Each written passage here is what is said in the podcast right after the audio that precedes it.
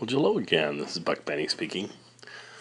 Welcome to one of our final episodes of the Jack Benny Show from the 1952 1953 season. Just got about three episodes left or so. Some of our other Jack Benny shows will be winding down this week, even. I think this is the final episode this week of the 1943 19, no, 1942 1943 season that we play on Thursdays. So, starting next week, to replace some of these shows, I'll be airing some of our Summer of the Stars programming with film stars in their own radio shows. Um, it's fun in the summers. I love the summertime in that I can bring you shows that I wouldn't normally bring us throughout the course of the year. And people can really see if they enjoy some of these programs. So uh, we should have a lot of fun with Orson Welles, and Jimmy Stewart, and um, Cary Grant, and Robert Young. Just a lot of great programming. I've decided to do something else as well. If folks donate anytime from now until July, I won't, so the whole month of June and this last little bit of May we have, uh, any money you donate will not be used to help with the broadband uh, and fund the podcast. Instead, I'm going to take all that money and put it towards getting the best sounding recordings I can of our summer programming. Because I just checked, and there's probably seven different programs with upgrades available that I don't have that I would love to bring you higher sound quality. So, if you would like to help me fund getting more of the higher sound quality programming that I can get, then please go ahead and donate to um, buckbennyotr at gmail.com. You can get to you can be PayPal donations at that address. You can go to my our website. Um, just type in Buck Benny podcast and it'll lead you right to my website. The first link you run into in any search engine. And right there on the right hand side it'll say make a donation and you can do that. Or you can email me at buckbennyotr at gmail.com and ask for my address. I'll send you that. You can send me check, money order, whatever you want. Like I say, anything for the next month or so that comes in, we'll take and apply it directly to upgrades for our summer programming. Um, today's episode of Jack Benny, a lot of you will notice it's you'll say, "Hey, I've heard this recently." Back in October, it was from the 1947 1948 season, but now it's six years later and they're taking that same script and doing it again. What I think is interesting about the script is at the end of it, there's some risque bits with Jack that you really couldn't do in television. And it's funny how much looser radio could be and more risque than early television. And early television really wouldn't get that probably risque until the mid six mid to late sixties. So um, anyway, listen to the episode, see what you think. Uh, email me with anything you want, and uh, thanks so much for listening this year. It's been a great year, and we'll have a few more Sundays with Jack before we get on to our Summer of the Stars full blown. But be expecting some of the Stars to start trickling in as we run out of series currently. So we'll see you next time. The Jack Benny Program.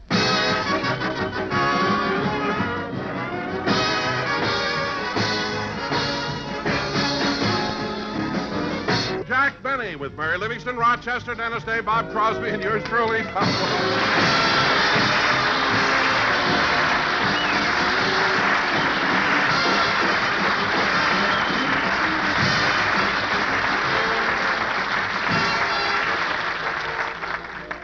Ladies and gentlemen, let's go out to Jack Benny's home in Beverly Hills, where, as you know, he lives alone with his butler, Rochester. It's 9.30 in the morning, and as usual, one is in bed while the other is in the kitchen preparing breakfast. Now, let's see. Where are the eggs?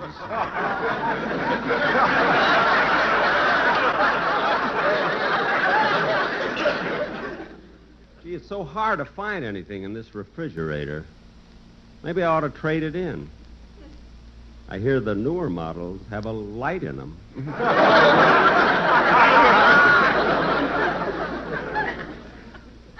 oh, here's an egg on the bottom shelf. Pretend you're happy when you're blue. Should I have one egg or take two? eh, one egg's enough. I just said two so it would rhyme. I think I'll scramble it. Let's see now. First, I'll break it into this bowl. Hmm. Gosh, I'm weak in the morning.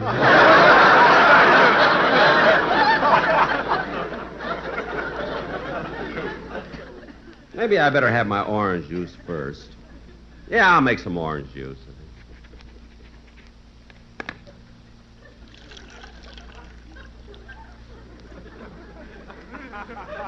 Da dee da dum dum dee da dum. That orange juice sure looks good. Now to get the seeds out. Here's one, two, three, four, five. I think I'll go outside and. Nah, it would take them years to grow.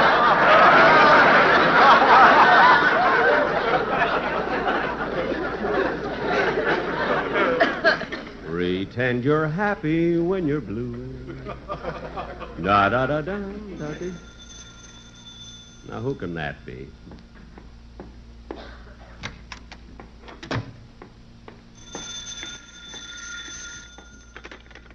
Hello? Hello, this is Roos's jewelry store in Beverly Hills. Yes. The diamond necklace with the emerald pendant you ordered is ready, and we can deliver it today. Please have your check for $12,000 ready.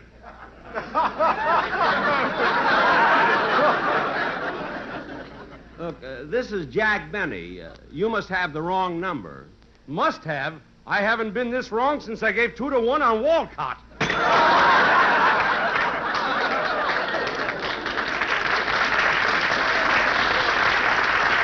Hmm. What reason would I have to buy a diamond necklace? Looks silly on me. now to have my orange. Say, that's funny. The glass is empty. Somebody drank my orange juice. And there's nobody in the house but Rochester. That's it, Rochester. Wait till I.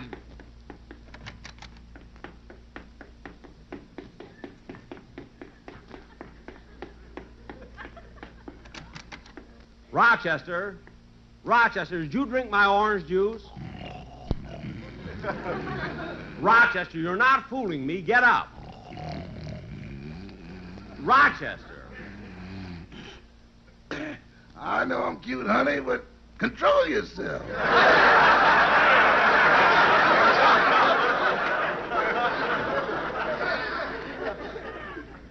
Hmm, maybe he is asleep. I'll tickle him and wake him up. Rochester. Oh, it's you boys. What a disappointment. Now, Rochester, I made a glass of orange juice. I went in the next room to answer the phone, and when I came back, the orange juice was gone. Maybe the mice drank it. Mice don't drink orange juice. In California? All right, I know you drank it, but we'll talk about it later. Now, get out of bed. I, I want you to drive me down to the doctor's office. I got to go for a physical. What's the matter, boys? You feel bad? No, no, it's just that my sponsor's taking out an insurance policy on me, and I have to be examined. How much is the policy for? A million dollars. But if I'm killed accidentally, the sponsor collects two million dollars. Two million? Yes. Boys, you better watch your step. I hear your sponsor's hobby is rifle shooting. Oh, I'm not worried about that. He does his target practice on a range way out at Sunset in Westwood. I don't even pass there on my way home. I know, but for two million dollars, they can make a bullet that waits for you at Pico and Sepulveda.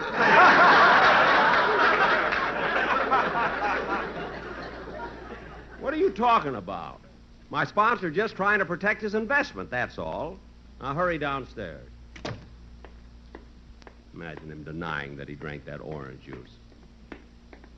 Got a good notion to make him stay in bed all day. No, he'd like that. Hmm. I better squeeze another orange. Dee-dee-da-dum, bum-dee-da-dum. Da-da-da-dum, dum-dee-da-dum. Well, that does it. Oh, Jack! Jack, are you up yet? Huh? Oh, hello, Mary. Come on in. I'm in the kitchen. What are you doing here so early? Early. I was here a few minutes ago. I came into the house, walked in the kitchen. Nobody was there, so I drank a glass of orange juice and left. Mary, you. You drank. my- All right, here's a dime. Here's a dime. Here's a dime. Don't be so sarcastic. I made a terrible mistake. I accused Rochester of drinking my orange juice. Well, that's you, Jack. Always jump to conclusions. Always what? Always jumping to conclusions. I do not. What, what about that morning you got out of bed and accused Rochester of taking your new suit? Well, Then you took off your nightgown, and there it was. well, that wasn't my fault. When I come home tired, he's supposed to undress me. Well, anyway, I drank your orange juice, and you ought to apologize to Rochester. Oh, Mary, I don't have to apologize. He knows I'm sorry. He does not, and you've got to tell him. Oh, Mary, I can't. You can, too. Now, be a man. Oh, hello, Miss Livingstone. Hello, Rochester. Mr. Benny has something to say to you. Oh, Jack, go ahead. well. Jack, Oh, all right. Rochester. turn around and face him.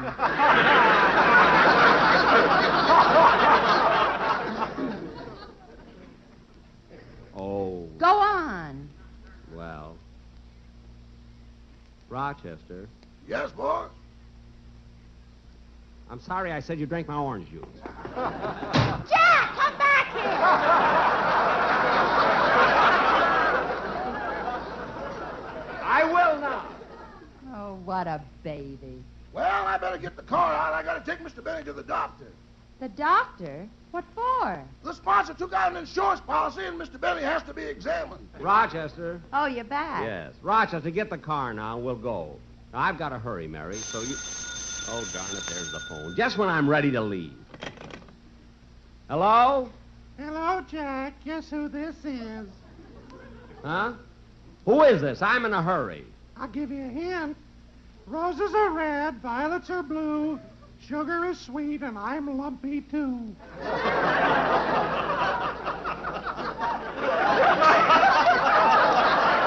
Oh, for heaven's sakes, Don, I have to rush away.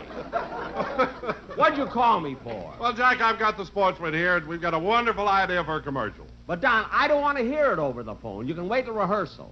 Anyway, I don't like the songs they've been picking lately. Why don't they pick something classy once in a while? Classy, that's exactly what this one is. Don, you've been saying for years that these commercials are classy, and that quartet always winds up going crazy. Now, why is it they always start out so nice and then go crazy? What's that, Jack? Nothing, nothing. I'll see you at rehearsal. I thought Rochester was only guessing. Well, I'm going to have my orange juice and then go. Rochester, did you get the car started? Uh-huh. How'd you get it started so fast? Boss, when I know you're going out the next morning, I let it run all night. Oh. Jack, letting your car run all night, doesn't that burn up an awful lot of charcoal? Not much. Well, come on, Rochester. Let's. Well, look who's here. Hello, everybody. I came in through the kitchen. Oh. Oh, hello, Dennis. Hello, Mr. Benny, and thanks for the orange juice. Oh, for heaven's sake. What do you think this is, a cafeteria? Yes. Look at kid, it's not just the orange juice, it's the principle. I'm trying to conserve food. Oh, my mother conserves food every night. Well, she deserves a lot of credit. How does she do it? When it's time for dinner, she locks me in a closet. Dennis. But last night I got even with her. I ate the doorknob. What? Now every little thing turns my stomach.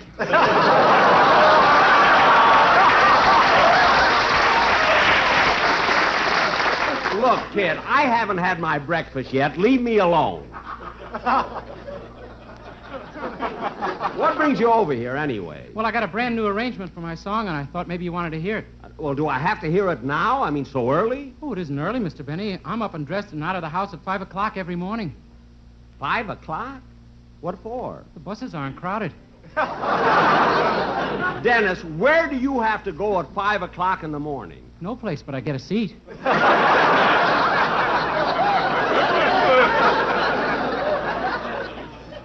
Here, kid, have a doorknob. Jack, not in the head. Look, Dennis, you sing your song for Mary, and she'll tell me how it is. I've got to have breakfast and rush away to the doctor's. Oh, I don't blame you. You look awful. What? Sing, kid. You said it. I'll see you kids later. Goodbye.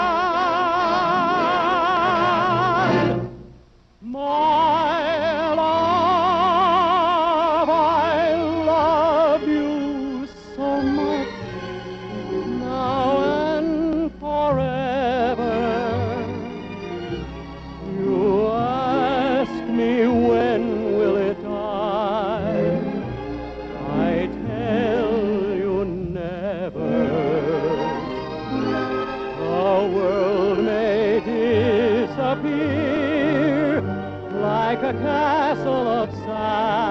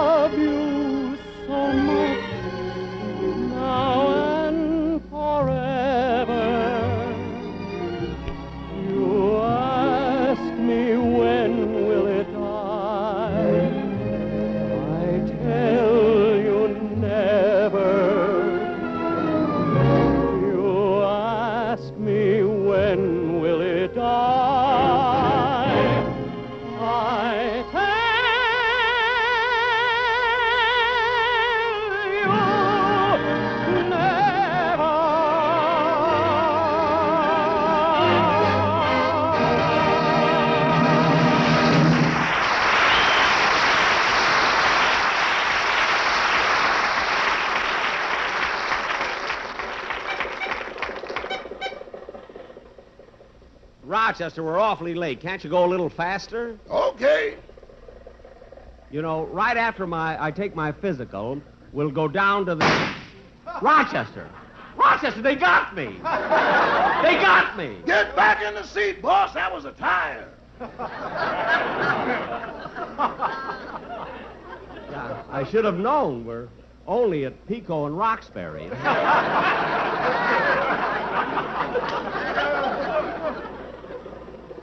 Rochester, you change the tire, and I can walk to the doctor's office from here.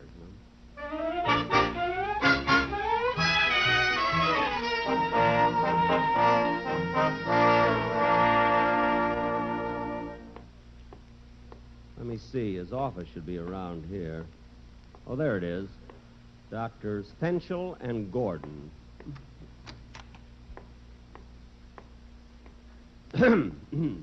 Yes, sir. Uh, how do you do? I'm I'm Jack Benny. Oh, yes. You have an appointment for a physical examination. That's right. Well, I'll have to fill out this card first. Name Jack Benny. That's right. Uh, your address, Uh, 366 North Camden Drive. your complexion, Ruddy.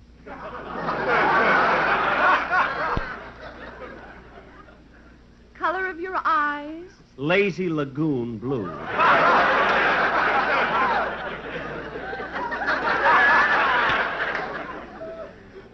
Your height, Uh, five foot ten. your weight. 157. Now, now I'll just slip this band around your arm. There.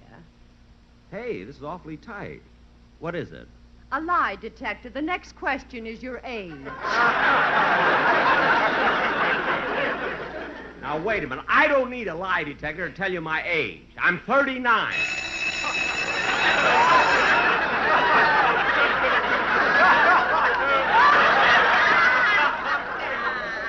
Look, a lie detector can be wrong, too, you know. Well, Mr. Benny, if you'll just sit over there and wait, the doctors will see you in a minute. Well, thank you.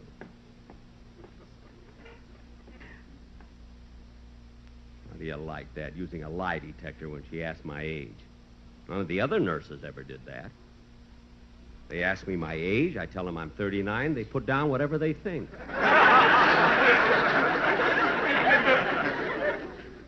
I've got a good mind to absolutely. Well, so long, Doctor, and thanks a lot. Bob! Oh, hello, Jack. Bob Crosby, what are you doing here? Well, they took this x-ray of me, and I, I just picked it up. Oh. Say, what's the writing down in the corner of the x-ray? The name of the doctor? Oh, no. No, no, it says to Brother Bing with love. I'm giving it to him for his birthday. Bob, why in the world would you give Bing an x-ray for a present? Well, he's got everything else.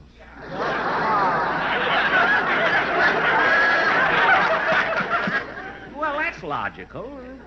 Might I take a look at it, Bob? Well, sure, go ahead, Jack. Let me see. Bob, nothing shows in this x-ray. Why is it so blurry? Oh, well, you have to use Polaroid glasses. It's three-dimensional. A three-dimensional x-ray? Oh, the doctors like it better than the House of Wax. No kidding. Jack, what are you doing here? Oh, it's nothing. I just came for an insurance examination. See, the sponsor's taking out a million-dollar policy on me. A million dollars? Uh-huh. Well, who's going to pay the five dollars for the medical exam? You or the sponsor? The Blue Cross. I found a loophole. so long, Bob. So long. Oh, Mr. Benny, the doctor will see you now. Thank you. Oh, doctor. Doctor.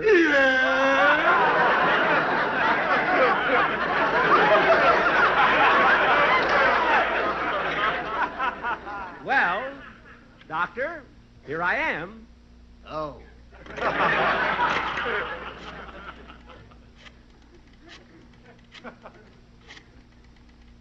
Hello, Bolton's Mortuary.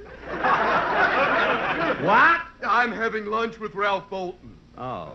We're quite friendly. I throw him a lot of business. I see. Hello, Ralph. At 1.30 at the Brown Derby? Fine. Goodbye, Ralph. I like going out with him. He drives such a big car.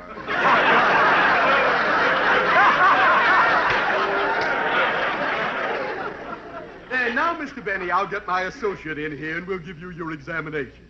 Oh, Dr. Gordon, yes, Dr. Fenchel? uh, will you help me with this examination? Uh, this is Mr. Benny. Oh, uh, pleased to meet you, Dr. Gordon. Uh, thank you. Now, Mr. Benny, will you please strip? You mean undress? Yeah. All right.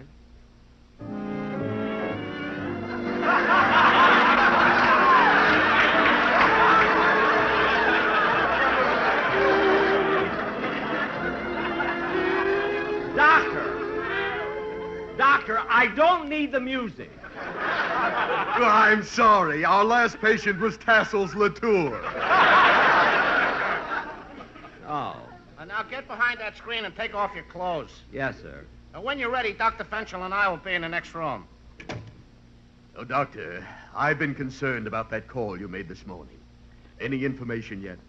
Yeah, I I got a report from Dr. Stanley, and and it's all over. What was the result? She ran fifth, and we lose four bucks. I wonder what's taking Mr. Benny so long. Mr. Benny, you got all your clothes off? Yes, yes. Well, then come out from behind that screen. Well, gee, don't I get balloons or anything?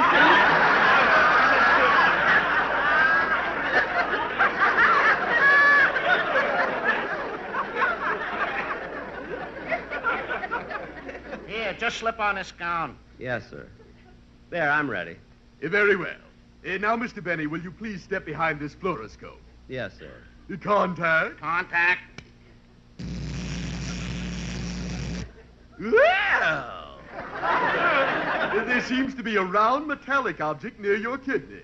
Oh, that's a quarter I swallowed years ago. Shall we, Dr. Gordon? Why not? Uh, Mr. Benny, will you please hiccup? Hiccup? Yeah. Uh, it's tails, Dr. Gordon. You lose.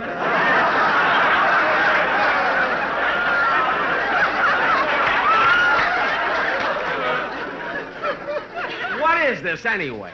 Now, hold still, Mr. Benny. We want to examine your stomach through the fluoroscope. Yes, sir. The spleen seems to be okay, and the pancreas is in the right position. Yeah, yeah, but look at the liver. The liver? Yeah, what's that on top of it? Well, I'll be darned. Onion! 69 cents at Rexall. Now, Mr. Benny, uh, drink this glass of barium. You mean all that white stuff? Yes, it's a harmless chemical, and when you drink it, we can follow its course through the fluoroscope. Oh, all right. Mmm. It tastes awful. You drank it all.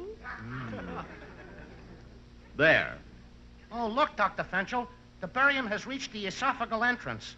There it goes over the cricoid cartilage behind the tracheal bifurcation and through the arch of the aorta. Now it's passing the esophageal hiatus of the diaphragm. If it passes Pico and Sepulveda, it's dead.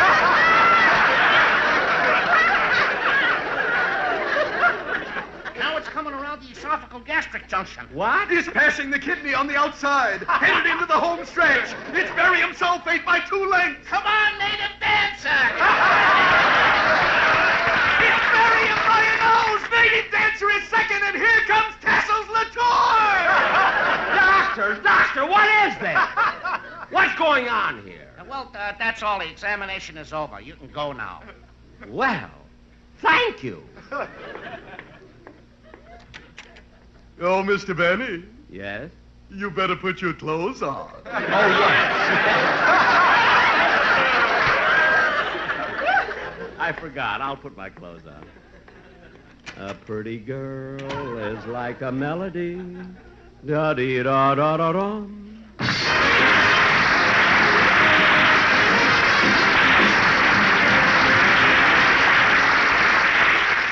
Oh, Jack, how'd your physical come out? Oh, fine, fine, Mary, but I have to go back tomorrow. Why?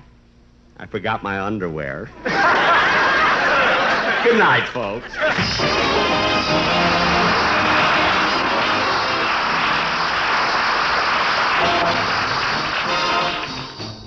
Jack Benny is a regular feature of the United States Armed Forces Radio Service.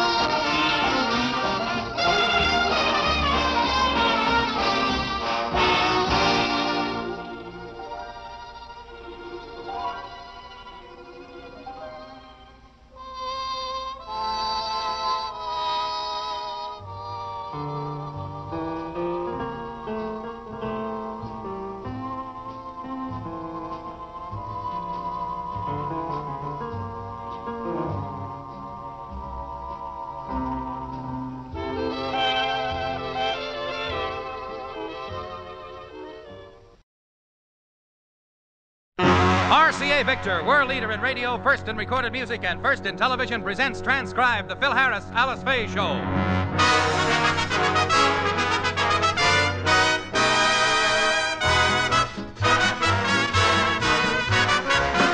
For your enjoyment, here is the Phil Harris Alice Faye Show, written by Ray Singer and Dick Chevillat, with Elliot Lewis, Walter Tetley, Robert North, Janine Roos, Ann Whitfield, Walter Scharf and his music, and yours truly, Bill Forman. In the old days, going to a dentist was an ordeal, but today, with modern dental techniques, a visit to the dentist is nothing to dread. Except to Phil Harris. He's still living in the dark ages, and he considers a visit to his dentist like going to see Bela Lugosi. More about that later. First, a word from RCA Victor. What style of interior decoration do you prefer? Would you give your living room the warmth and grace of French provincial? Would you do it in ultra smart, sophisticated modern? Or would you choose something in between? Well, whatever your taste in decoration, remember this your television set will be the most looked at piece of furniture in the room. With this in mind, RCA Victor has created the greatest selection of truly beautiful cabinets in its history, a choice of 42 different combinations of styles and finishes. Within this wide selection, you're sure to find sets that seem to have been custom designed for your particular room.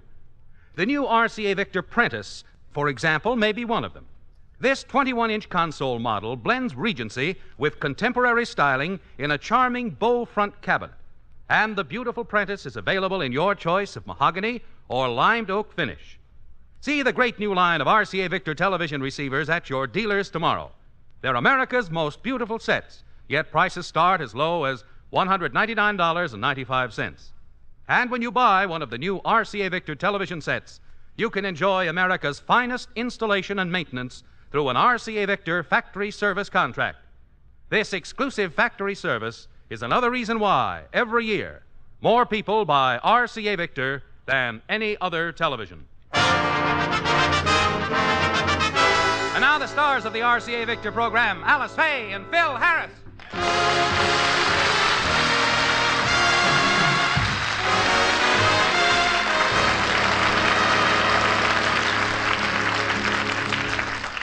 Going to a dentist affects many people in many different ways. Some don't mind, others are timid, and still others are scared stiff. But Phil Harris reacts in a way all his own. Two minutes ago, he received a phone call from the dentist reminding him of an appointment this afternoon. And now, as we look in, he is telling Alice about it. I ain't gonna go. I ain't letting no dentist pull my cute little baby teeth. They're the only thing I got left of my youth. Ain't that the truth, though? oh, Phil, don't be a sissy. There's nothing to going to a dentist. I've never seen such a big baby. It's easy for you to talk. I'm scared and I'm not. Hey, wait a minute. What am I afraid of? I just remembered. He didn't say the appointment was for me. You see, you got all upset over nothing. Who was the appointment for? You. And you were. Me? Oh, Phil, I don't want to go to the dentist. I'm afraid. Afraid of the dentist? I'm surprised at you. Only cowards are afraid. How come all of a sudden you're so brave? Because all of a sudden I ain't the one who's got to go. Honey, you got nothing to be afraid of. The dentist just wants you down for a cleaning. I know, I know, but when I get down there, he'll find something wrong. He'll want to drill or pull a tooth. Nonsense. There's nothing wrong with your teeth. Let me look at them. Come in. Come on, honey. Open your mouth and let me see. All right. Open a little wider. Ugh. Hi, Curly. Hi, Elliot. Hmm. Very interesting. What are you doing, Curly? Looking in Alice's mouth. What's the matter? Your television set going to blink?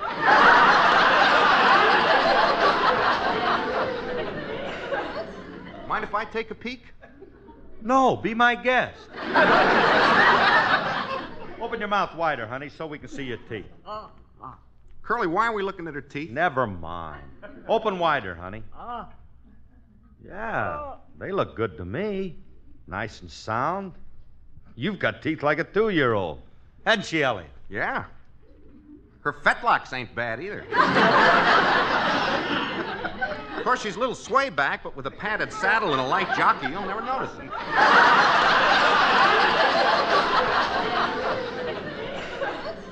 She does have ankles like Native Dancer, doesn't she? All right, you can stop now. Honey, I'm only doing it to get your mind off of going to the dentist. Oh, that's why you're looking at her teeth. Yes, I have to go to the dentist, and, and I'm afraid. Oh, that's ridiculous. There's nothing to be afraid of. What do you have to have done to your teeth?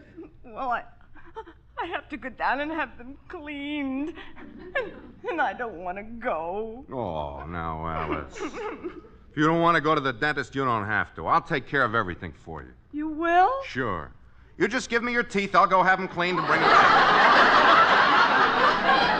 Will you please tell him to stop? I certainly will. Elliot, you ain't going out of this house with my wife's teeth. I ain't gonna have her walking around here with a nude mouth. Gumming her way through dinner and gumming. Now, I don't have false teeth. Oh, I didn't say you did. I was going to pull them all out, have them cleaned, and then glue them back in again. Well, you don't have to go to all that trouble, Elliot. Hers are on a zipper.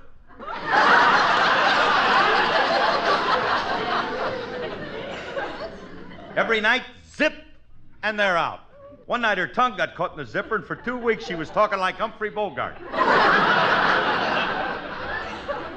like this. She says, Now move over there because I don't want to pull a Bill? gun. Bill, I'm warning you.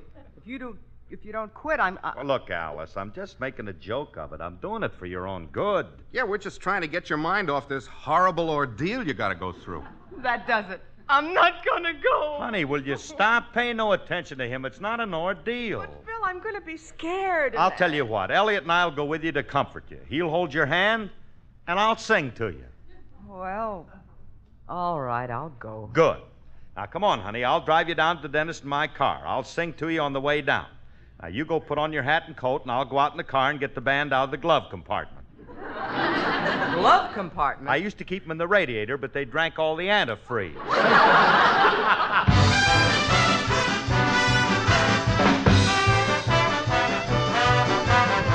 Possibilities, possibilities. We're living in a world that's full of possibilities. Ain't no miracle too impossible for anyone who sees the possibilities. If you recall your history, then you will find that all its famous men turned out to be the kind of men who never stopped to look behind. They looked ahead to see what they could see, and they saw possibilities, possibilities. They never overlooked a single possibility. Proven naturally, opportunity is for the one who sees the possibilities. Each time we try to solve a new phenomenon, the skeptics say it's just a dream, I know. But after you're a hero and the job is done, then you can tell them all I told you so. Yes, there are possibilities, possibilities if you will only make the most of your facilities. Folks will idolize, even eulogize the little guy that sees the possibilities. When Christopher Columbus proved the world was round, he called Queen Isabel on his return. She said, Now tell me, Chris, about this place you found. He said, Well, Belle, as far as I'm concerned, it sure got possibilities, possibilities. I tell you, Queen, I've never seen such possibilities. And I really feel we should make a deal before somebody sees its possibilities. When little Abe was growing up in Illinois, to be a big success was his intent. Studied so much harder than the other boys, till one day he became our president. He saw the possibilities, possibilities. He never overlooked a single possibility.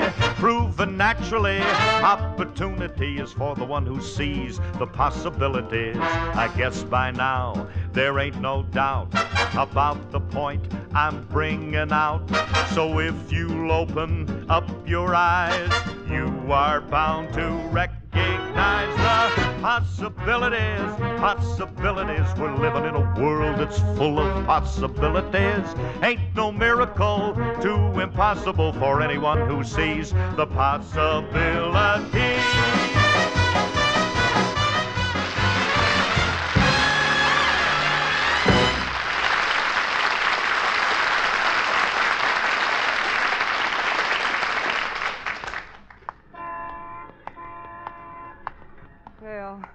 I'm getting cold feet.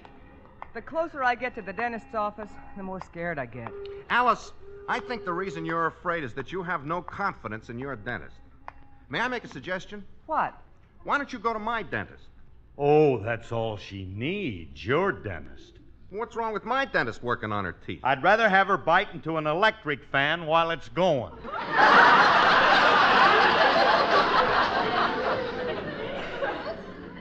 Just a moment.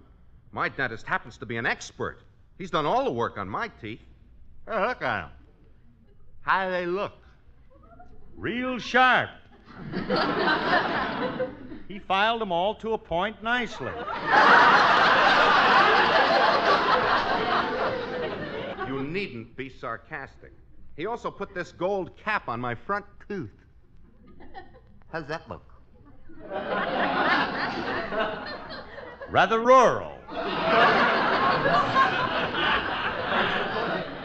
kind of Abnerish, of Lum and Abnerish. when you smile, it looks like a sunrise over a picket fence in Martha's Vineyard. All right, Curly. Hey, here's the building my dentist is in. Let's go in, huh? Say, that's a coincidence. My dentist is in this building, too. Alice, I wish you'd change your mind and see my boy. I guarantee he's absolutely Look, you can forget painless. it. I am not going to let Alice wait a go. minute, Phil. Wait a minute. Elliot, did you say he was guaranteed absolutely painless? Guaranteed. You'll love him. You'll have a lot of confidence in this man. Everybody has confidence in this man. She wants a dentist, not a confidence man. Don't be a wise guy. Dr. Hertz is a very good dentist.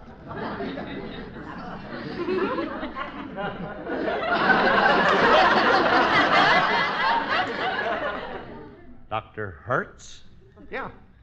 You must have heard of him. Dr. O. O. Hertz.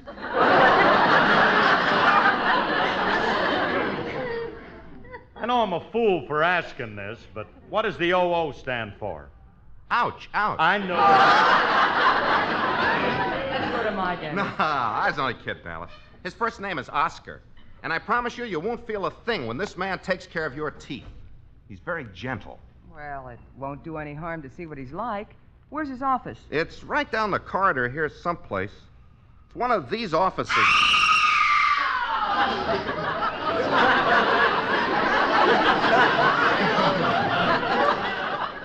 Here's his office.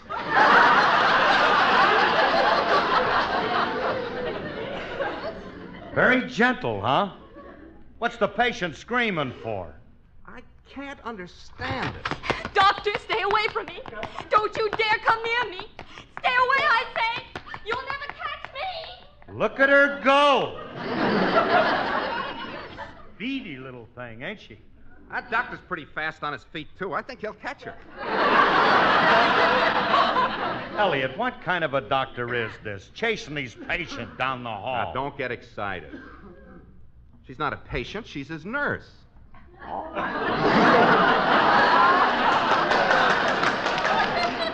always chasing her around the office. yes. Oscar is a fun loving fellow. Oh. Now then, Alice, would you care to step into his office and wait until he returns from the chase? Get away from me. I'm going Now, home. wait a minute. No, you're not. Now, you're going up and see your dentist. Now, come on. Let's get in the elevator and go up to Dr. Brannigan's office.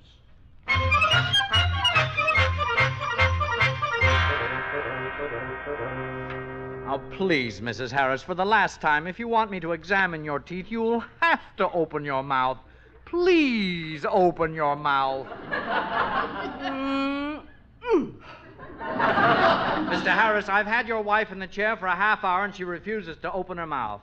Does she act like that uh, at home, too? Doesn't she ever talk? Are you kidding, Clyde? She's a regular chatterbox. All the time it's yatta yatta yatta yatta. Yeah, her mouth's always going. Last week she was down at the beach and she talked so much her tongue got sunburned.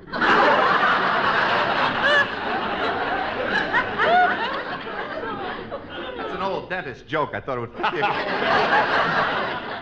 This is all very amusing, but I'm a very busy man. Uh, Mrs. Harris, once more, will you please open your mouth? Mm, mm. Mrs. Harris, I'll prove I'm not going to hurt you. I'll show you what I'm going to do to your teeth. Now, Mr. Harris, will you sit in this other chair here and open your mouth so I can show your wife what I am going to do to her teeth? Okay, doc. Who, me? yes, you. Oh, you must have a leaky gas line. you forgot to light the jet, Bud. You've been sniffing that stuff and don't know it. Please sit down, Mr. Harris. Go get yourself another boy. I ain't gonna be no shill for no chopper chipper. Mr. Harris, I'm not. a chopper chipper. I suppose that means something, but I don't have time to figure it out now. Uh, now, Mr. Harris, just please sit in the chair. I'm not going to do anything to you. All right, all right, but if you promise not to hurt me. I promise. I wouldn't do anything to bruise a little old cream puff like you. just sit still and open your mouth. I asked. That's a good boy. Now, you see, Mrs. Harris, I'm just going to look into your mouth like I'm looking into Mr. Harris's mouth right now and see. Uh, well, what have we here? I don't know, and I ain't hanging around to find out. So long, Doc. Take care of yourself. Brush your teeth twice a day, and don't forget to take them out every night. Come on, sit down and open your mouth. I want to take another look at that wisdom tooth. Now, let me see. Oh, am I going to get a fee for this one? What's the matter, Doc? Do I have a cavity? Cavity? This is a regular Carlsbad Cavern. oh, I'll have to pull this one, I'm afraid. That makes two of us. Now, look, Doc, as long as we're both afraid, let's forget the whole thing. I- I'll have to pull this one right now.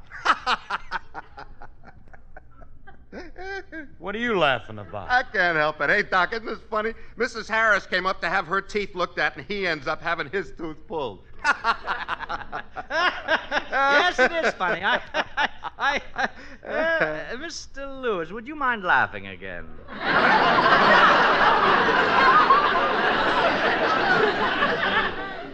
Not at all. Uh, just a, a little wider, please. I'll be glad to. hey, wait a minute. What are you looking at? Your teeth. Mrs. Harris, you'll have to get out of the chair. This one's an emergency. I'm going to have to extract a few teeth. Which ones? Just the upper row.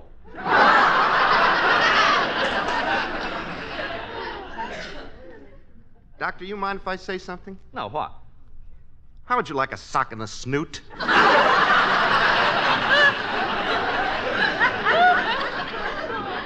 Curly, what'd you and your wife get me into? This really is funny. If he hadn't laughed at Mr. Harris, I wouldn't have seen how bad his teeth are. this is really a scream, isn't it, Mrs. Harris? Ho, ho, ho. Very funny. But you're not going to get me to open my mouth. Ah, ah. well, shall we get started? Which one of you is going to be first? She is. No, no, no, not Mrs. Harris can wait. Harris, I think I'll take you first. Huh. I'd love to, Doc, but you see, I haven't got time now. I have a four o'clock appointment to have my appendix removed, and I don't want to keep the doctor waiting. Yeah, I'll go with him. Why do you have to go with it? I'm his doctor. Yeah? you better hurry, Doctor. The pains are coming closer now. You think we're in time? Oh, don't worry. I have my pocket knife with me, and we'll take the appendix out in the elevator on the way down. Oh, that sounds like fun. Oh, on, sit all right. down, you two! now, come on, Harris, open your mouth. Now, wait a minute, Doctor, please. Please, don't you touch Will you me. stop You go flashing away from around me. like that? You're going to. Mr. Harris, why did you kick me in the stomach?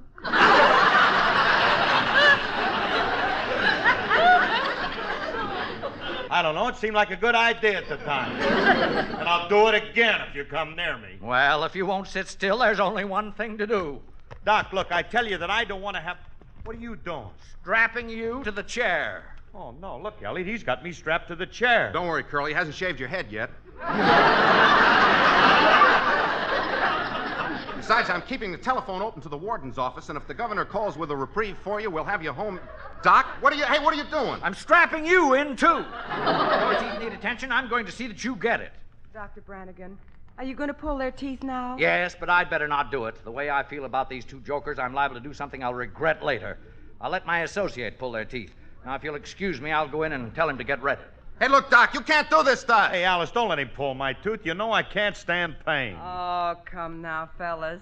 Remember what you told me about being a baby?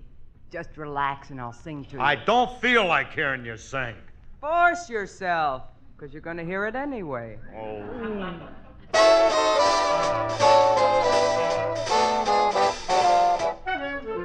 You're the cream in my coffee. You're the salt in my stew. You will always be my necessity. I'd be lost without you. You're the starch in my collar. You're the lace in my shoe. You will always be my necessity. I'd be lost without you. Most men tell love tales, and each phrase dovetails. You've heard each known way. This way is my own way. You're the sail of my love boat. You're the captain and crew. You will always be my necessity. I'd be lost without you. We're not good poets, how well we know it. We've never been great ravers, but when we speak of you, we rave a bit, it's true. Our heads are turning, and just from learning your estimation of us, what sugar does for tea, that's what you do to me. You give life savor, bring out each flavor. So this is clear, dear. You're my Worcestershire, dear. You're the sail of my love boat. You're the captain and crew. You will always be my necessity. I'd be lost without you.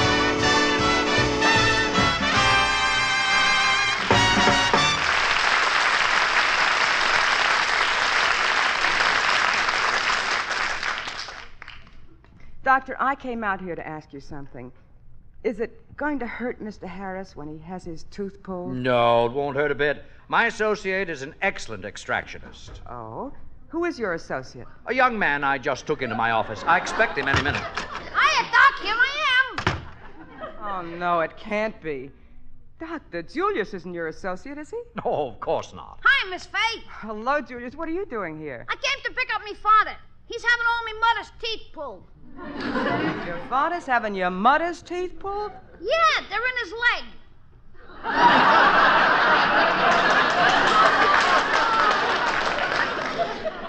They had a fight last night and she bit him. What are you doing here, Miss Faye? Well, I'm waiting for Mr. Harris and Mr. Lewis. Poor fellas are inside. You see, they're going to have a lot of teeth pulled. Oh, isn't that splendid? hey, Doc, how are them two yellow bellies taking this? Like yellow bellies. They're afraid to have their teeth pulled. In that case, don't pull them. Just kick them out.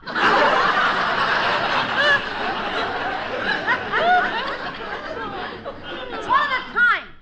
Start on the back nine, and when you got 18 holes. Oh, now please, I'm not pulling their teeth. My associate is. Ah?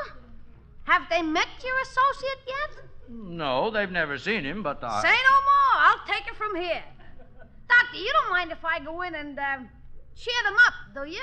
I know. Go right ahead. Thanks. Now, Julius, Julius, I don't want you to scare them. I don't want you to make them nervous. I ain't gonna make them nervous. When I get through with them, they'll be gibbering idiots. and now they're going to visit me patients. I guess you're right, Curly. We're acting like a couple of babies. There's nothing to having a tooth pulled. Nah.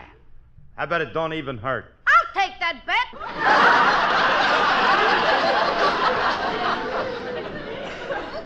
and seeing as I'm the one who's going to pull them, I'll give you a ten to one. It's the Green Hornet. Julius, nobody asked you to come. Hold it. What do you mean you're the one who's going to pull them? You're waiting for the doctor's associate, ain't you? Yes, we are. Well, guess who the doctor's associate is? Oh, no. Oh, yes. Fellas, those straps the doctor's got on you, are they too tight? Certainly they're too tight. We can't even move. We can't even lift our arms. Good. Now that everything's battened down securely, we'll proceed with the slaughter.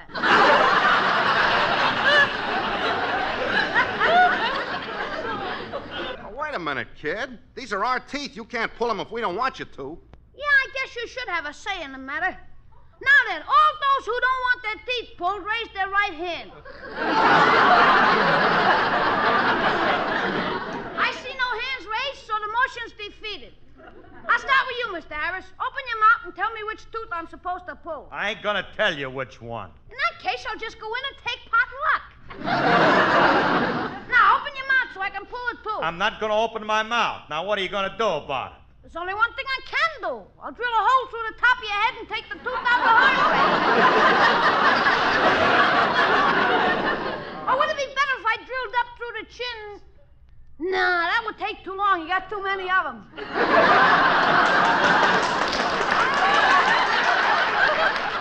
Julius, look. I got it. I'll go through the ear. There's a hole already started there. Oh, never mind. I'll open my mouth. Too late. I'm taking the ear route. Look, you sadistic little beast. Stop your kidding. Who's kidding? Now hold still while I pull your teeth. The Yanks are coming. The Yanks are coming. The knives are hurting everywhere. Two, three. Here's one here. There's one there. There are teeth coming out everywhere. Will you shut up, Julius? I can't stand any more of this. My, my, you are a high-strung patient. You just relax while I work on my other patient. Now, Mr. Lewis. Now, get away from me. You ain't gonna pull my teeth. Oh, I have no intention of pulling your teeth, Mr. Lewis. Oh, you haven't? No, I'm going to drill holes in them and they'll fall out by themselves. Get away from me. You're going to love the drill. It's a very pleasurable experience, especially the sound. When that drill meets the tooth and goes. Now, Julius, please. Hey, I can't stand. Neither can I, kid. Oh, them pains. Oh, Julius, don't. All right, fellas, I guess you had enough. You can quiet down now. I ain't going to touch your teeth. You're not? Of course not. I ain't no dentist. Dr. Brannigan's associate, Dr. Barker's going to do the job. See, you see, you got nothing to worry about. Well, thank goodness. As long as a real dentist is going to do it, it's it. Hey, kid, tell me something. Um, which one is the best dentist, Brannigan or Barker? It's a toss-up. In my opinion, Butcher Boy Brannigan is just as good as Bloody Barker.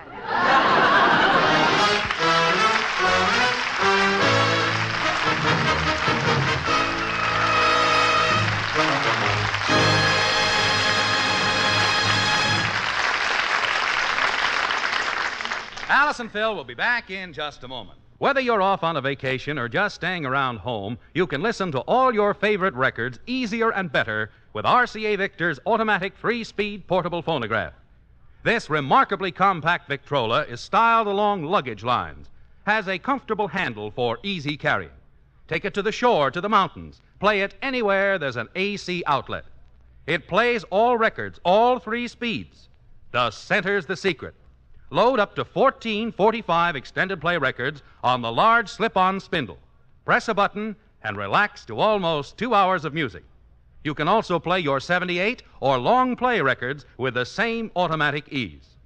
You'll enjoy concert hall tone at every speed because this portable Victrola has RCA Victor's famous Golden Throat tone system. First chance you get, see and hear the automatic three speed Victrola portable phonograph at your RCA Victor dealers.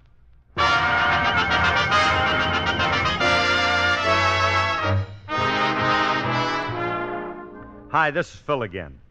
Spring is here, and the call of the open highway beckons to millions of motorists. Once again, the National Safety Council asks you to drive safely, carefully, and to keep alert. Take your tip from the professional truck driver, and remember that driving is a full time job. Slow down for safety's sake. The life you save may you're wrong. Thanks, and good night, everyone. Good night, everybody.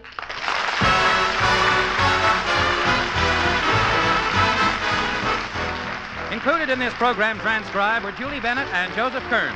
The part of Julius was played by Walter Tetley. There's music to match most every mood in RCA Victor's series of mood music albums. Hugo Winterhalter and his orchestra play music for romancing, music for reminiscing. Sixteen wonderful selections in all, including such favorites as Penthouse Serenade, Deep Purple, Always, and These Foolish Things. Listen to the new Hugo Winterhalter mood music albums on long play records or on the exciting new 45 extended plays. At your RCA Victor record dealers now.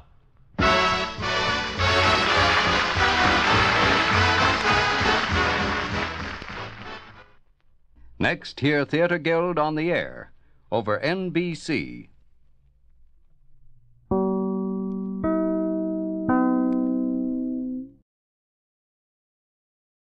Hello again. This is Buck Benny speaking. Welcome to another episode of the 1942 1943 season of The Jack Benny Show. Tonight's episode is going to feature Rochester heavily, and uh, you will enjoy uh, reading the article uh, that recently came out about Rochester and World War II. It's just from the same time frame, and it ties into this episode so well. Um, that I'm going to uh, connect to this uh, to the article so you can read it. It's free. Um, I highly suggest this whole magazine that it's in just because they do such a great job of it. Um, it's probably the best free um, OTR magazine I can think of, and so um, I would definitely read that article as I say. Um, I think you're. It's, it, it's a lot of fun how the episode plays with something that was happening in reality in the fantasy. And I don't know if that's ever mentioned in the episode.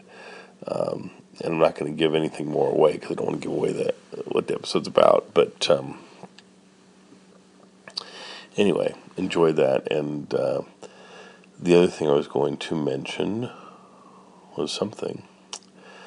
I had a whole thing set up. You know what? We'll let it go. this is long enough. This is late at night when I'm recording this. So, uh, uh, anyway, enjoy this. Oh, I don't remember what it is now. um, this summer,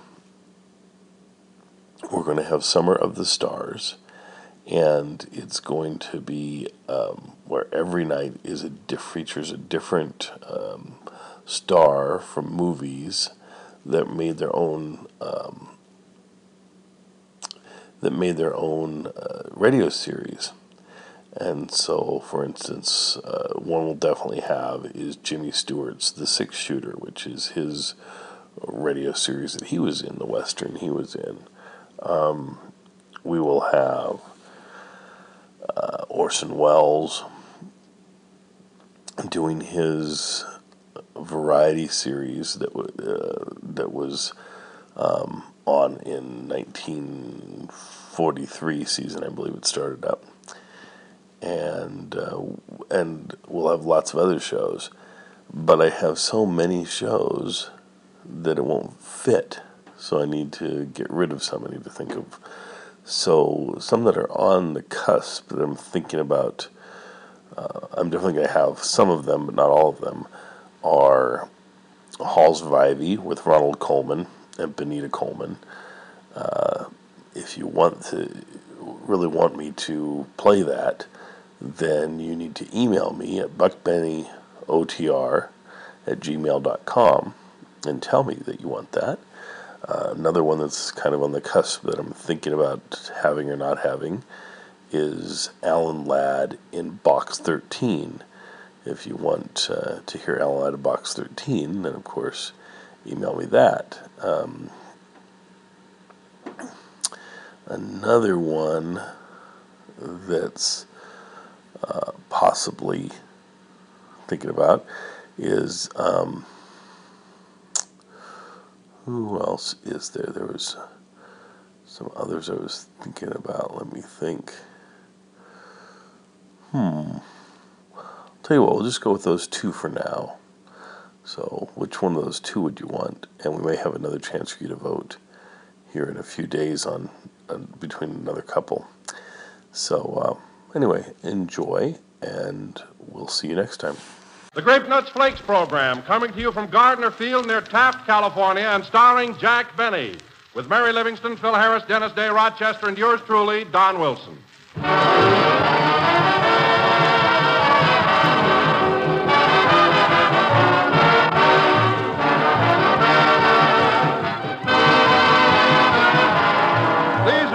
It takes common sense as well as dollars and cents to make your food budgets come out right. Food prices have not only hit the ceiling, but in many cases have gone right on up through the roof. You know yourself, some foods have gone up as high as 75%. But one happy exception is tempting, sweet as a nut grape nuts flakes. For the average cost of grape nuts flakes to you is actually less today than it was four years ago. And with the large 12 ounce economy size package of grape nuts flakes, you get up to 16 helpings at only about a penny a serving. So here's a thrift wise, non rationed Basic 7 cereal that's also tops an appetite appeal. You'll never have any trouble selling your family on Grape Nuts Flakes. It sells itself with the very first malty rich mouthful. It's the distinctive grape nuts flavor turned out in crisp, toasty brown flake form. America's fastest growing cereal, Grape Nuts Flakes. You don't give up a single precious ration stamp to buy Grape Nuts Flakes.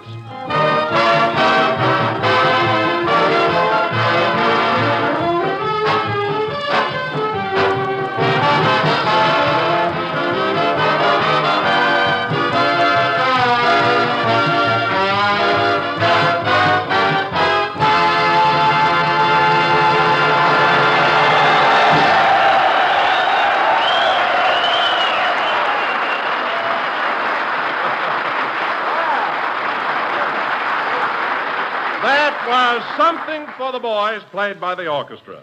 And now, ladies and gentlemen, from the Recreation Hall here at Gardner Field, we bring you that old time pin-up boy, Jack Benny.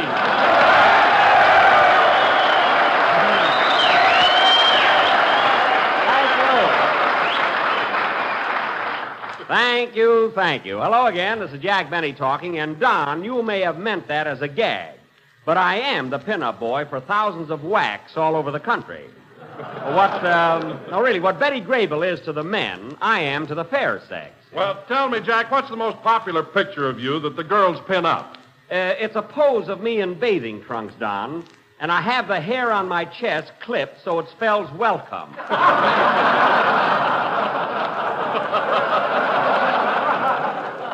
On the way to the photographer's, four people stopped and wiped their feet on me. anyway, Don, here we are at Gardner Field. And if I was in the Air Force, this is where I'd like to be stationed.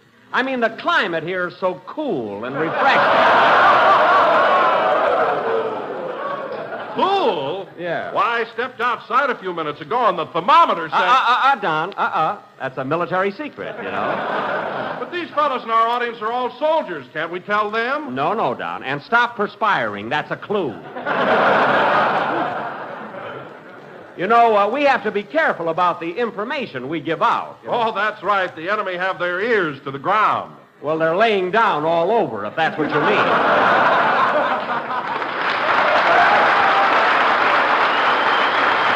But one thing about the climate here around Taft, it may be hot in the daytime, but at night you can sleep under two blankets. Yes, sir, two wool blankets. And be perfectly comfortable? Are you kidding? You'll suffocate. but speaking uh, speaking of heat, a fat boy like you must really suffer. Oh, no, I'm not so fat, Jack. I look stout, but I'm really all muscle. I see. Well, Don, if your girdle ever gets an eight-hour pass, watch that muscle spread out. In other words, Tubby, that bustle ain't muscle. Look, fellas, a mirage. No, it's really a girl. Hello, Mary. Hello, Jack. Hi, fellas.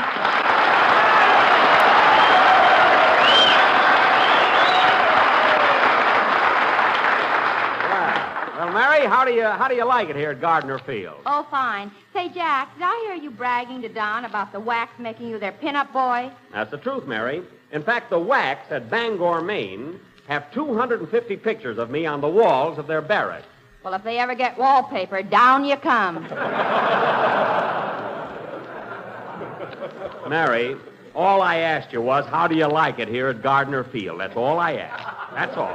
That's all I asked. I told you, fine. Good. And you know what, Jack? What? I had the biggest thrill this afternoon. I found out my brother was stationed here. Your brother? Yeah, and can you imagine? He's only been here two weeks, and he's a colonel already. No kidding. Really, uh, a colonel in two weeks? He must be. When I saw him, he was carrying a long swagger stick with a tassel on the end of it. That was a mop. A mop.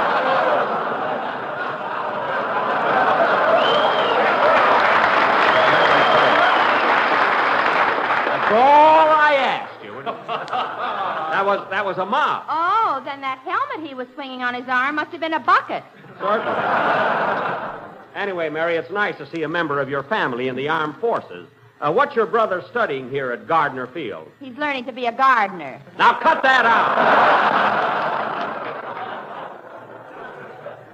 Brother a gardener. When he graduates, I'll probably pin a string bean on him instead of wings. Uh, oh, hello, Phil. Hiya, Jackson. It's a little close in here, fellas. Applaud me and fan the air.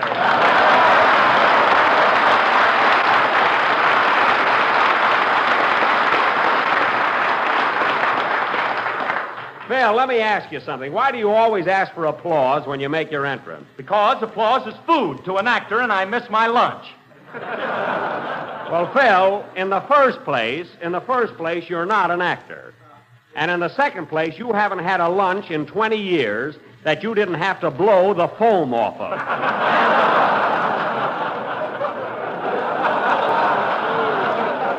Say, Phil, uh, I didn't see you on the bus this morning. Where were you? Well, me and Frankie, my guitar player, drove up yesterday afternoon and spent the night in Taft. You know, we wanted to get a good night's sleep. Oh.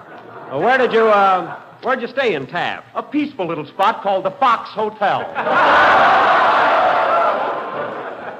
Wait a minute, Phil. The Fox Hotel in Taft is where most of these cadets go every Saturday night. Must have been plenty noisy. No, no, it wasn't, Jackson. Me and Frankie didn't hear a sound. Phil, look. I live in Los Angeles, over a hundred miles away. And many a Saturday night, when the wind is in the right direction, I can hear the manager of the Fox Hotel saying, Please, boys, put the roof back on. you know. Now tell, now tell the truth, Bill. What, what time did you get to bed? Well, I looked at my watch and it said 9 o'clock. 9 a.m. or 9 p.m.? That's the trouble with watches. They don't say. Well, you and your guitar player must have been in a fine fog there. Hey, Mr. Benny, going back on the bus tonight, is it all right if Oh, I. oh, hello, Dennis. Hello.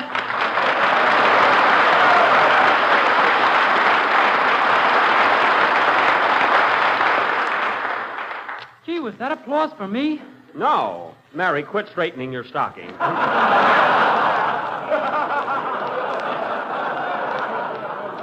My goodness, huh? Say, Mr. Benny, going back on the bus tonight, is it all How, right I- how do you feel, kid? Fine, thank you. Good. A few minutes ago, I stopped for a drink at a well, and it was awfully greasy. Well, that, uh, that was an oil well. It was? Yes, you shouldn't have stopped at an oil well for a drink. You mean because I haven't got a B card? No, you shouldn't drink oil. No use waiting. I got to have a talk with that kid. I wish you would. There are so many things I want to find out. Never mind. Say, Mr. Benny, Yes, Jerk. going home on the bus tonight, is it all right if I ride inside with the rest of you?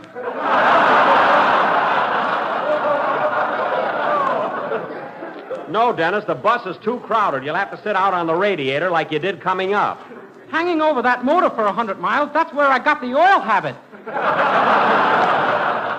You didn't get the habit. You only had one drink. Oh, Now, let's have your song, Dennis. What's it going to be? I'm going to sing a very popular new ballad called You'll Never Know. That is a good tune. Say, Jackson, that song happens to be from the motion picture Hello, Frisco, Hello, starring that glamorous blonde, Alice, um, Alice, uh, oh, what's her name? Alice Faye. Oh, yes, I'll get thumped when I get home. I hope you do. All right, Dennis, let's have your song.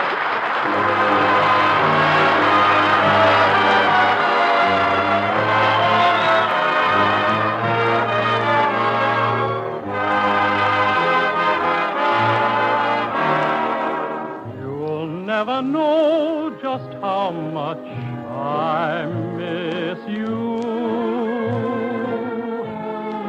You'll never know just how much I care. And if I tried, I still couldn't hide my love for you. Ought to know, for haven't I told you so? A million or more times. You went away and my heart went with you. I speak your name in my every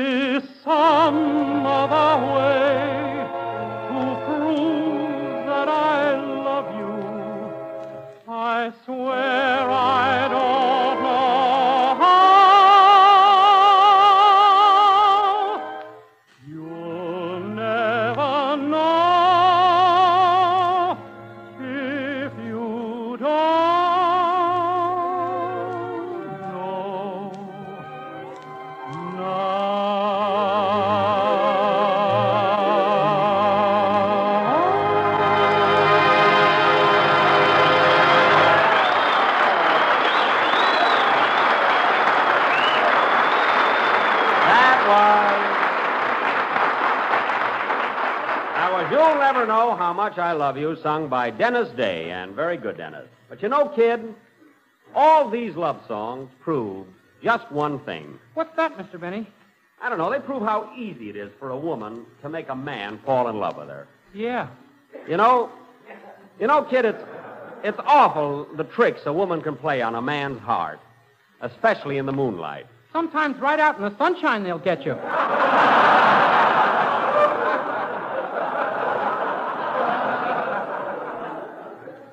You said it. And on a rainy day, holy smoke! What'd you say, kid? On a rainy day, holy, Holy smoke! I wanted them to hear that. I didn't want you to talk into the laugh. I tell you, kid, when a woman makes up her mind to get a man, he's a dead duck. Yeah, lucky we're safe from women, by golly. What do you mean, we're safe from women? Well, they haven't got to me yet, and they passed you long ago. No, they haven't, Dennis. As a matter of fact, I'm the official pinup boy for the WACs. Yes, sir. A bunch of girls away from home, they miss their fathers, and he takes it the wrong way. Now, wait a minute. Now, Wait a minute, Mary. I know a top sergeant that's nuts about me. You ought to see the letters she writes. But getting back to the subject, Dennis, as you grow older, kid, you'll find out that in most cases the woman is the aggressor. Don't you think so, Phil? Well, yes and no. What do you mean, yes or no? I don't know what aggressor means.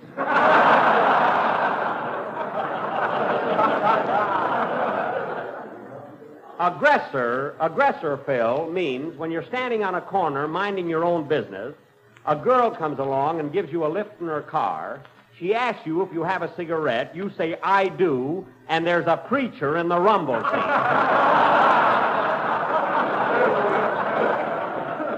That's aggressor, brother. I tell you, you gotta watch women and their little tricks. You're right, Jack. And speaking of women's wiles, ladies and gentlemen, let me show you how an innocent man can be putty in a woman's hand. You said it. Take the example of Mr. Homer J. Putty. That's me, folks. And a young waitress by the name of Miss Melba Toast. That's me, I guess. The setting is that popular rendezvous in Taft, California called Cena's Cafe. Music.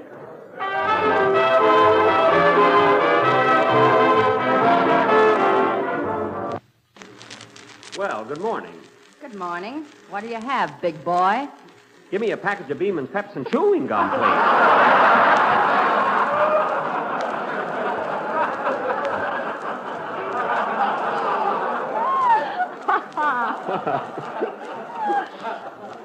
this is a restaurant. What you chew here, you swallow. Oh, yes. I think I'll have a bowl of toasty brown, sweet as a nut, grape nuts flakes. Say, you're kind of cute. Are you a stranger in town? Yes, grape nuts flakes, please. You're not married, are you, cutie? No, I'm not. Grape nuts flakes, please. I'm not married either, dreamboat. That's very interesting. Grape nuts flakes, please. Say, babyface, you know there's a dance at the Moose Hall tonight. Well, get a moose and go. I want some grape nuts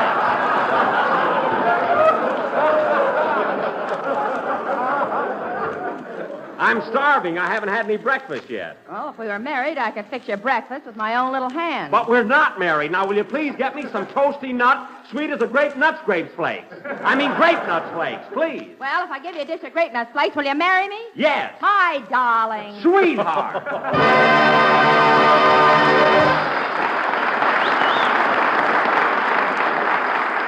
Now, now, the moral of this story, fellas, is that if you're lonesome and you want to get married, just go into a restaurant and order grape nuts flakes. Aye, thank you. Very good, Don. And Phil, the only thing that can follow that is a band number by you and your orchestra. Just think, Phil, this will be the next to the last time we'll be hearing your orchestra this season. One more Sunday and we're off the air. Only one more broadcast? Say, I better start saving my money. Start saving your money. Phil, do you mean to say that as long as you've been working for me, you haven't put anything aside? Not a penny. Well, for heaven's sake, what are you going to do when you're 80 years old? I figure I'll just sit around and listen to my skin dry. Well, that ought to be noisy and exciting. Imagine not saving a penny. Phil, did you ever hear the story about the grasshopper and the ant? All summer long, the ant was busy storing up little particles of food in his house. But the grasshopper, that's you, Twitch, he just jumped around and had a good time. Where would a grasshopper go for a good time? The Fox Hotel. Now pay attention. anyway, all summer the ant worked and worked and worked, and the grasshopper played and played and played. This is boring me. I'm going outside for a drink of oil. Dennis, come back here.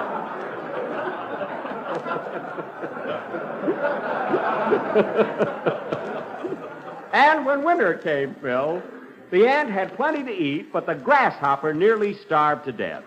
Now, Phil, do you get the moral of that story? Sure, if you're a grasshopper and you want to eat, you better grab yourself a rich old ant.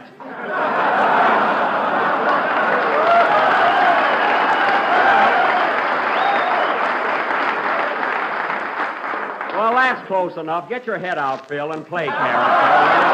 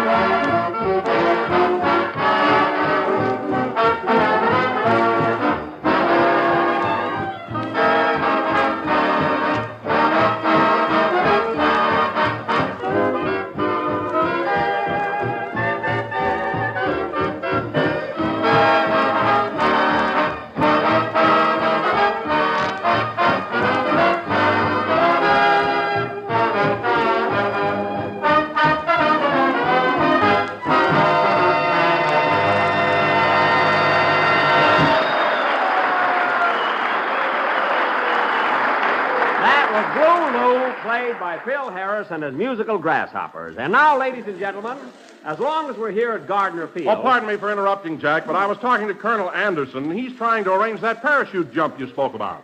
Parachute jump? Certainly, you were talking about it on the bus this morning. I was talking about making a parachute jump? Of course, you were showing off for that little blonde who was sitting next to you.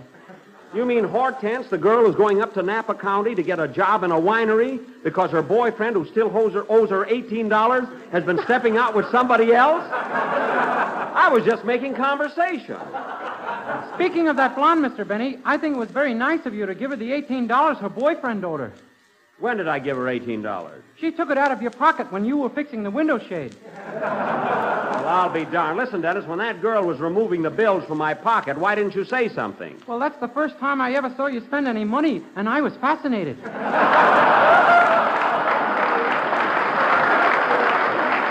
that's the worst thing that's ever happened to me. You going to kill yourself now or wait till the program's over? Neither one, nah. That $18 is coming out of Dennis's salary. He was a spotter and he didn't report. anyway, Don, getting back to. I can't understand Hortense doing that. She had such a baby face. Uh, getting back to Colonel Uh, Anderson. Cheer up, Jack. When she's jumping up and down on those grates at the winery, she's liable to slip and sprain her ankle. That's right. Anyway, Don, getting back to Of course, she has such beautiful legs. I wouldn't want that to happen. Uh, getting back to Colonel Anderson, thank him very much for his kind offer, but tell him I've already made a parachute jump, and there wouldn't be any thrill in either one. huh? Why, Jack, I didn't know you ever bailed out of a plane. Oh, sure, Don. Last year at March Field, and I wasn't a bit scared. you weren't scared, eh? Tell Don what really happened. Now, Mary. What was it, Mary? Well, Don, one day last year when we were on the bus to March Field, Jack met a girl who was going to Soboba Hot Springs. She got my watch, come to think of it. Anyway, Jack got started bragging and told this girl he was going to March Field to make a parachute jump. Parachute jump, parachute jump. So I fixed it so we'd get a big transport plane and all go up and watch Jack bail out. There was Phil and Dennis and Rochester was there and myself, and Jack was really scared. Gosh, I'm dizzy. Look at the ground way down there. Wow. Jack, will you please come down off that step ladder? I want to get used to the altitude. I know what I'm doing. Well, Dennis, Phil, put your parachutes on. We ain't gonna jump, Jackson. Yes, you are. When I go, everybody goes. Gosh, I'm scared. There's nothing to be scared of, Dennis. When I was a test pilot years ago, I used to jump all the time. Were you a test pilot, Mr. Benny? Sure. He used to try out pitchforks in a livery stable. Well, it was darn tough work. Now, let's see. I wonder if this parachute goes. Uh... What are you doing, Mr. Benny? Oh, hello, Rochester.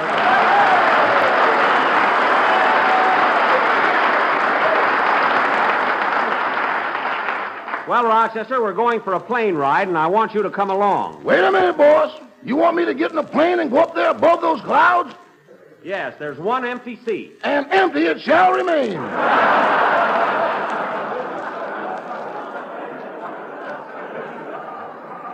Now, Rochester, don't be such a baby. Flying is the greatest thing in the world. You show me a man that doesn't want to fly, and I'll show you a man with no imagination. Dull, ain't I?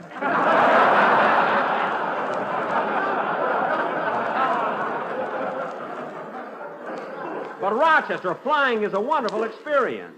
It gives you the feeling that you're a bird soaring through the clouds, Uh-huh. an eagle gliding over a mountain pass. Uh-huh. Rochester, wouldn't you like to have wings? Only in the biblical sense, and that can wait. Rochester, I'm not going to argue with you. We're all going up in that plane. You all, not me all.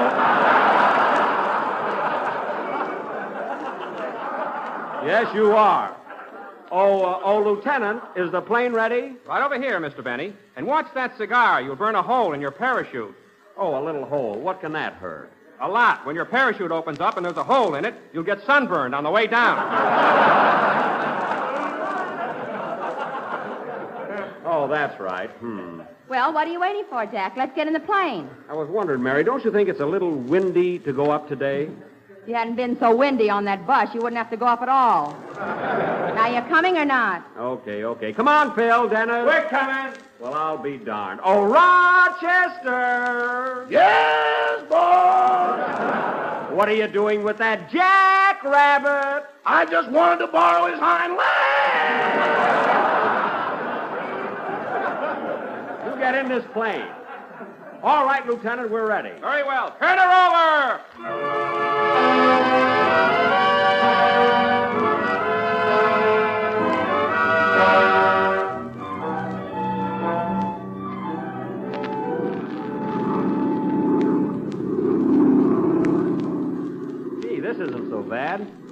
Say, Mary, see the field way down there? Yeah, it sure looks small, doesn't it? Yes, sir. Hey, Rochester, look at the ground way, way down there. I ain't looking till I'm close enough to kiss it. I never saw such a baby. Say, Jackson, get a load of them cars on the highway below us. They look like little black dots. Yeah. Rochester, look down at that highway. Boss, please. Open your eyes. Dennis, what's that folder you got there? Instructions on how to use a parachute. Oh, have you got them down, Pat? I think so. I have to jump out of the plane, count to ten, pull the ripcord, and if the chute doesn't open, I've gotta count all over again. I worry about things like that. Dennis, believe me, if the chute doesn't open, there's nothing to worry about. It's different with you. You've led a good, clean life.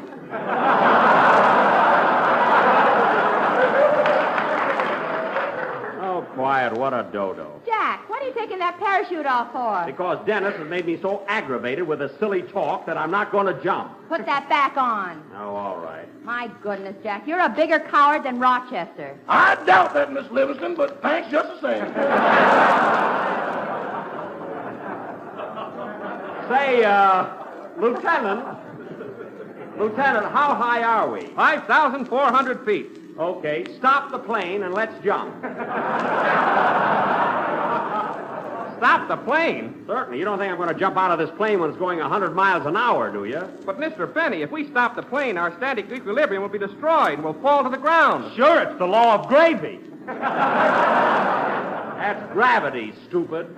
He's stupid, and you wanted to stop the plane. Okay, okay. Open the door, Lieutenant. Boy, that air is cold. Well, go ahead, Phil. You and Dennis jump first. And if everything goes all right, I'll take a leap. Okay, here goes. So long, everybody. There goes Harris. Look at that chute fly open. I'll go next. So long, everybody. There goes the lieutenant. You're next, Dennis. Here goes. Dennis, don't hold your nose. You're not jumping in water. Okay. So long, everybody.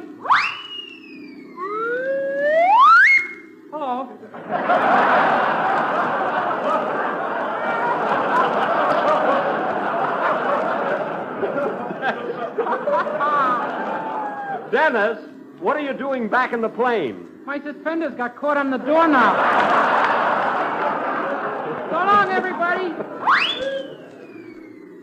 There goes Dennis. And you're next. Wait a minute, Mary. I just had a funny idea. Oh, Rochester. Yes, boss? Why don't you jump in my place? You know, just for a gag. Boss, I wouldn't jump out of here if that river down below was straight Kentucky bourbon.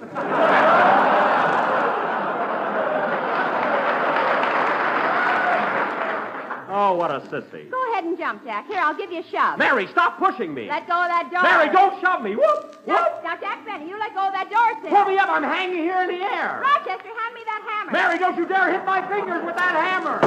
Oh, my fingers. Help, help. Mary, pull me up. Pull me up. Oh, well, here goes. Say, this is fun floating down like this. I'm glad I brought my Reader's Digest with me. Oh, boy, this is really. That better be my shirt. Play, Phil.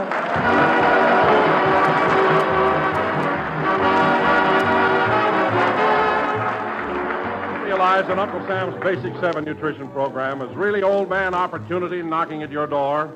For the Basic 7, the seven groups of foods our government urges us to eat every day, was created to ensure a better fed and hence more efficient America.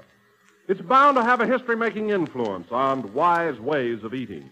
And one food that's not only a Basic 7 food, but is also plentiful and thrifty and not rationed, is whole grain cereals. So every time you try to enjoy crisp, toasty brown grape nuts flakes, remember you're getting the important whole grain nourishment of a Basic 7 cereal. As a matter of fact, with every delicious bowl full of grape nuts flakes and milk, you're including two Basic 7 foods.